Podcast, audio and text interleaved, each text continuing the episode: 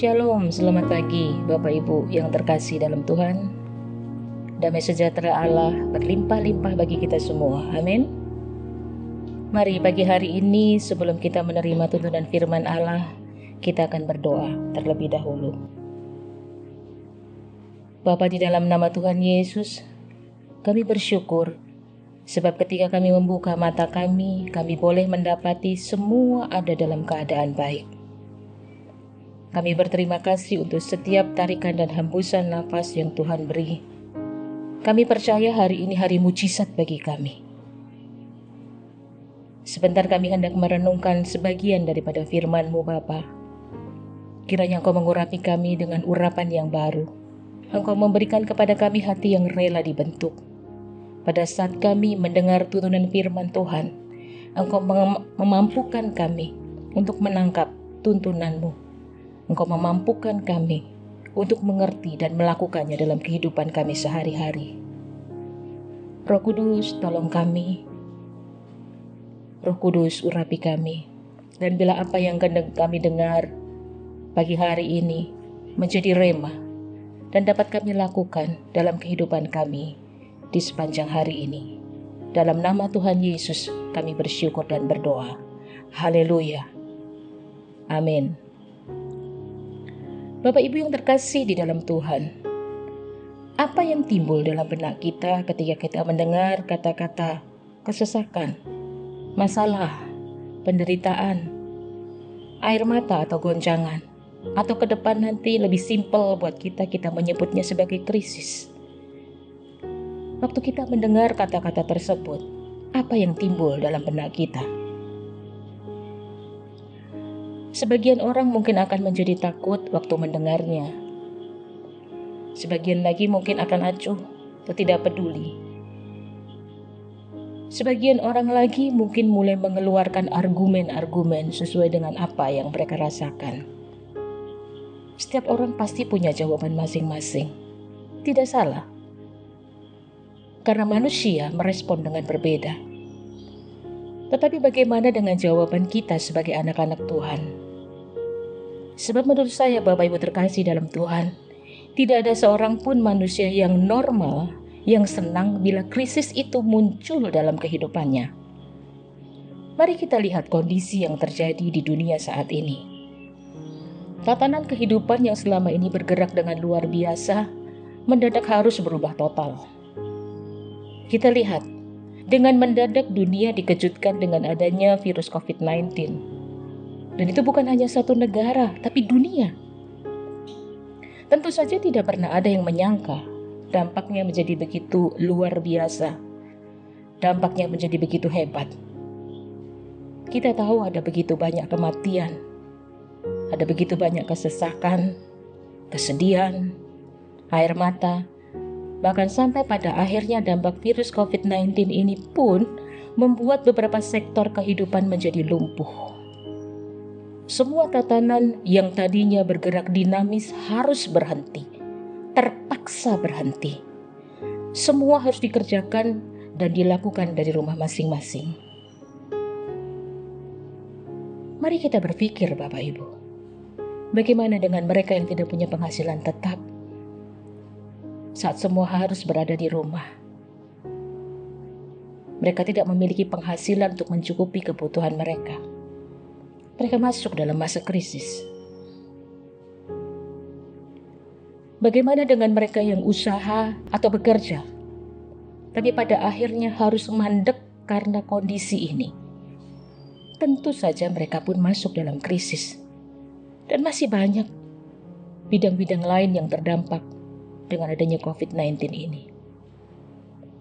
Ada begitu banyak yang orang yang hari-hari ini suka tidak suka senang atau tidak senang, mereka berada dalam posisi yang tidak mengenakan daging mereka. Mereka masuk dalam masa krisis. Atau mungkin bahkan pagi hari ini ada di antara Bapak Ibu yang mendengar renungan kita pagi hari ini, saudara ada dalam keadaan krisis, sakit penyakit, keuangan, hutang piutang, usaha pekerjaan atau yang lainnya. Mungkin Bapak Ibu berada dalam keadaan seperti itu. dengar suara Tuhan pagi hari ini. Satu hal yang saya rindu sampaikan yang pertama sebelum kita membahas yang lain. Bahwa apa yang terjadi dalam kehidupan manusia, semuanya seizin Tuhan. Mengapa bisa? Roma 8 ayat 28 berkata, kita tahu sekarang bahwa Allah turut bekerja dalam segala sesuatu. Garis bawahi kata, dalam segala sesuatu untuk mendatangkan kebaikan bagi mereka yang mengasihi Dia, yaitu mereka yang terpanggil sesuai dengan rencana Allah. Jadi pagi hari ini Bapak Ibu yang terkasih dalam Tuhan kita tahu, kita menyadari bila mana krisis itu, kesesakan, penderitaan, masalah, goncangan, semuanya itu terjadi di dalam kehidupan kita, kita harus paham benar bahwa semuanya seizin Tuhan dengan maksud untuk kebaikan bagi saudara dan saya. Amin. Bahkan dalam bagian ayat yang lain dalam Alkitab menuliskan saat sehelai rambut kita jatuh pun harus seizin Tuhan.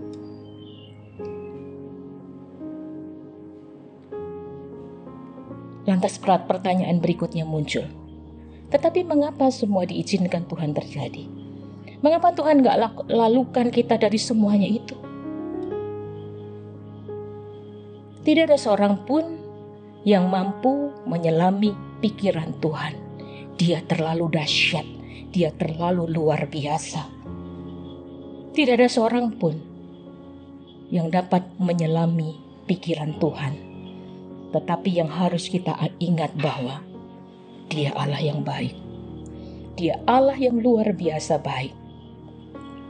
Pagi hari ini,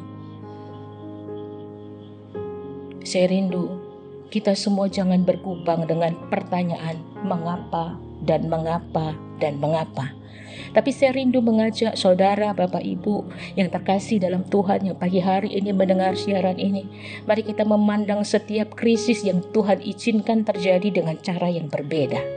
Yang pertama, Bapak, Ibu, setiap krisis, setiap persoalan yang diizinkan terjadi untuk mengingatkan manusia akan dosa. Yesaya 26 ayat 9b berkata, Apabila engkau datang menghakimi bumi, maka penduduk dunia akan belajar apa yang benar. Mari Bapak Ibu yang terkasih dalam Tuhan, bila saat ini krisis itu melanda kehidupan saudara dan saya, mari cek hidup kita masing-masing, pribadi lepas pribadi, termasuk saya. Mungkin ada dosa yang kita lakukan, Mungkin ada dosa yang tersembunyi yang kita belum bereskan di hadapan Tuhan dan manusia. Mungkin pada waktu krisis itu belum muncul, semuanya baik-baik saja. Kita tidak begitu sungguh-sungguh dengan Tuhan. Ke gereja sih ke gereja, ibadah sih ibadah, tapi dosa jalan terus. Tidak seorang pun yang tahu kecuali kita dengan Tuhan.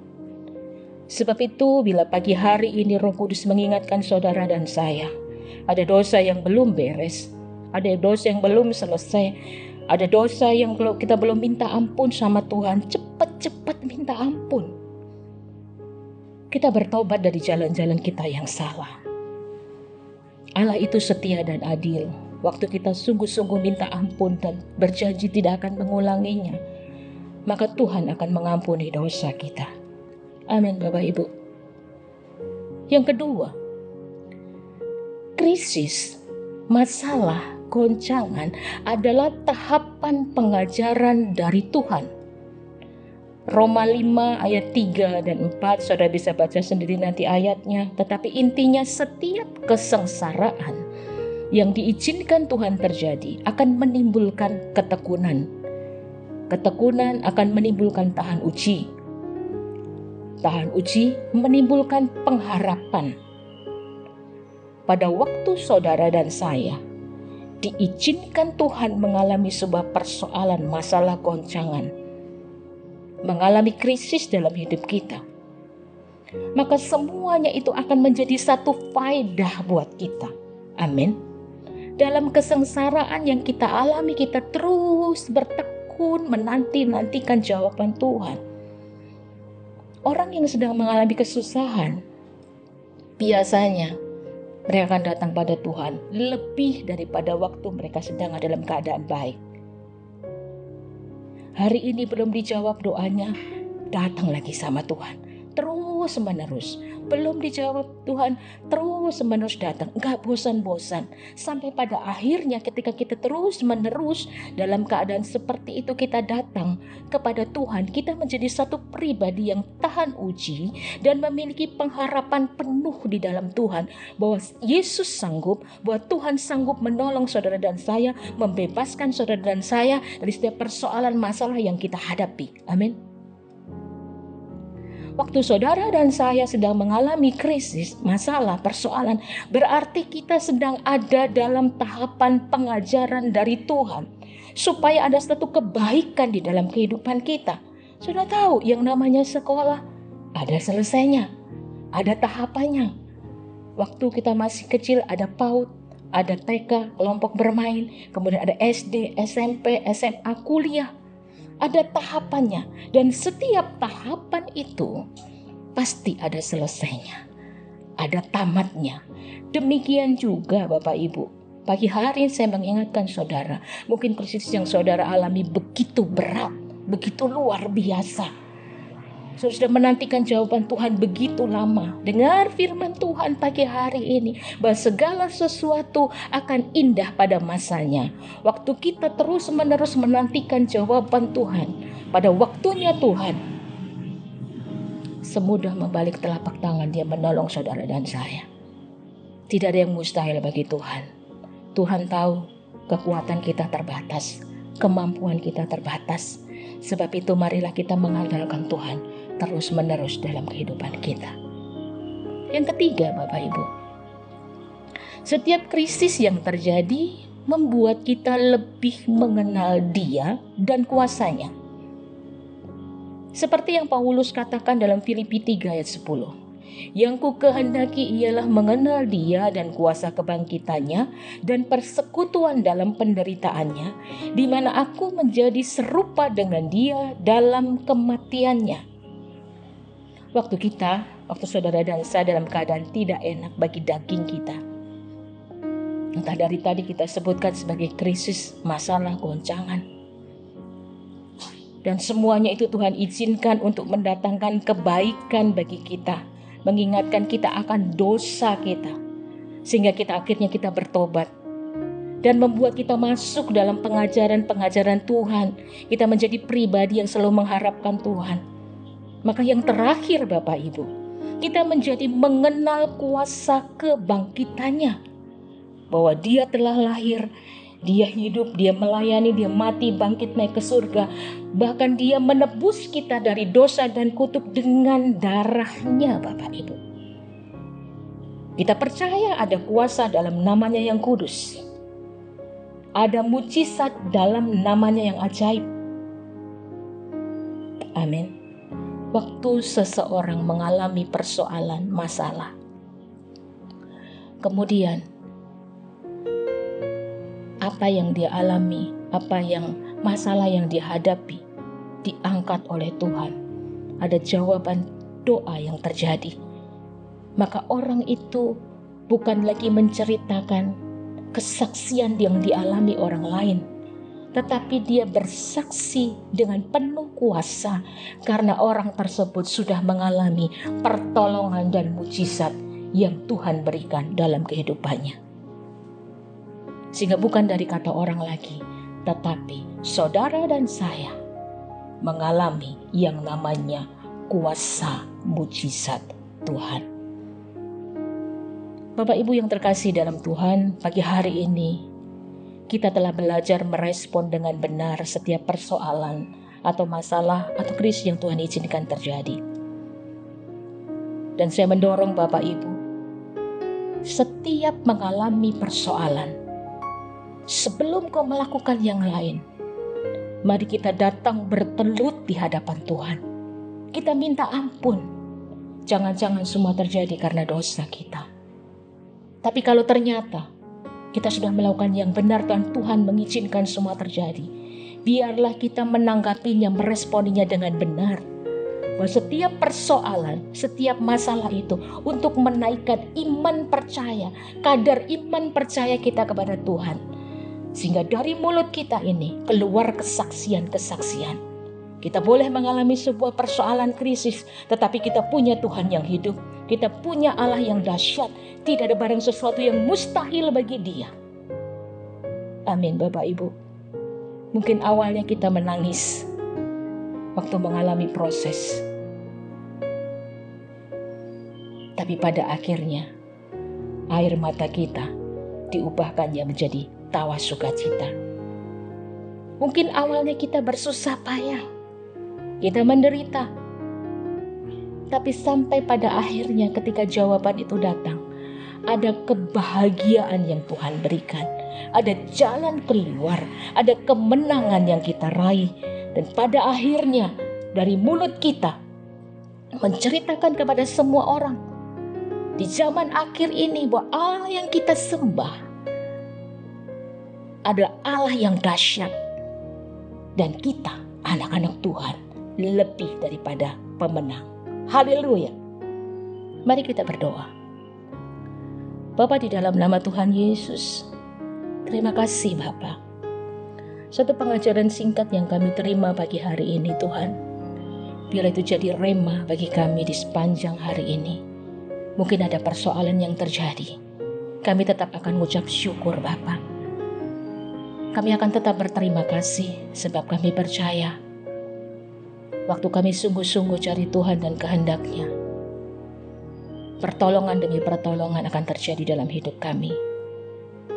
Bila pagi hari ini di dalam nama Tuhan Yesus, Engkau memberikan kekuatan kepada setiap umatmu. Mungkin ada di antara mereka yang sedang bergumul dengan krisis hidup mereka. Bila tercurah kekuatan yang dari surga, turun atas segenap umat Tuhan di mana pun mereka berada.